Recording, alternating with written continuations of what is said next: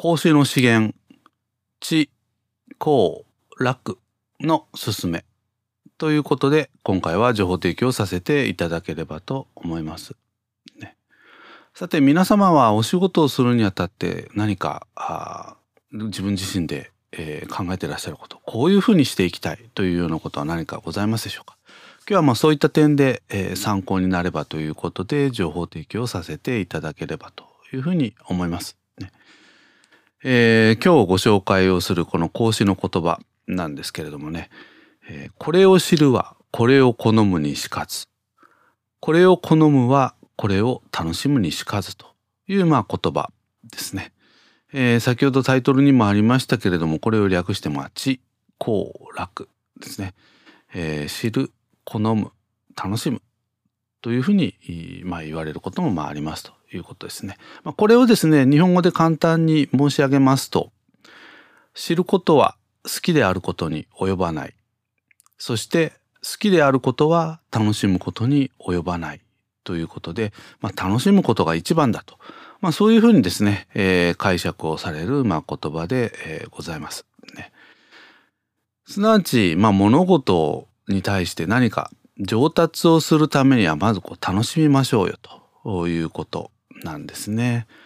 でこれに似た言葉でですね、えー、好きこそものの上手なれという言葉もありますが、ねえーまあ、これはですからまあ好きになることがまあ一番だというようにも聞こえますけども果たしてどうなんでしょうかと、まあ、いうことなんですよね。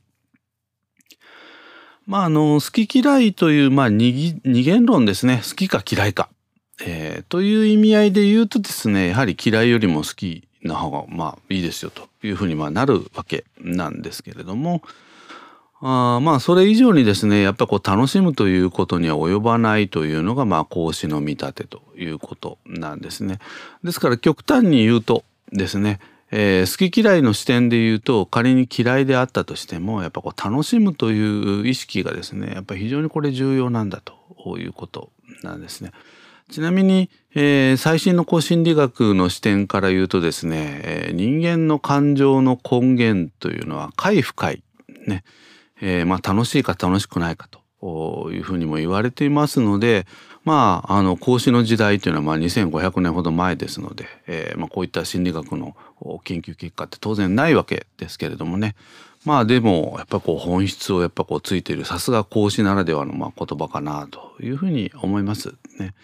ですからまああのビジネスにおいてもですね何とかしてこう楽しむという意識があ私たちマネージャーにとってもですねやっぱこう必要なんではないかなということですよね。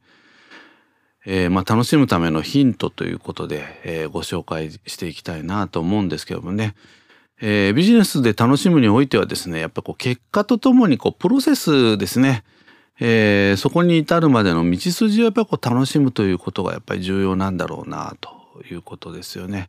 えー、ですからそういったところでこう気づきですとか学びですとか、まあ、そういったものをやっぱこう大切にしていくことというのがやっぱこう重要かなということですね。それからまあ昨今ですね、まあ、もちろん既存分野の深掘りというのも当然重要なんですけれどもそれに合わせて、えー、特に今の時代のこう最先端の分野といいましょうか、まあ、新しい分野ですね、まあ、こういったところの挑戦これも含めてですね考えてみるというのがやっぱり重要かなと。いうことですね。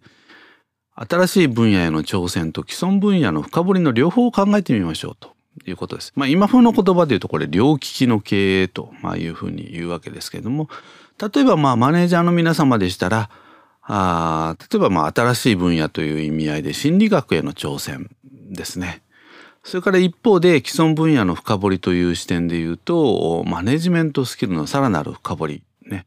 えー、最近ですとまあ求められている人材の表現で T 型人材なんていう言い方もありますね。えー、横に浅くね、えー、あるところは深くという意味合いでこう T 型人材なんていう言葉もありますけれどもね、まあ、そういった人材もやっぱこうねエンプロアビリティを高めていくためにやっぱり重要ですのでね、まあ、ちょっとそんな視点もこう持っていただけるといいんじゃないかなというふうに思いますね。えー、以上今回は孔子の資源知幸楽の勧めということで情報提供させていただきました。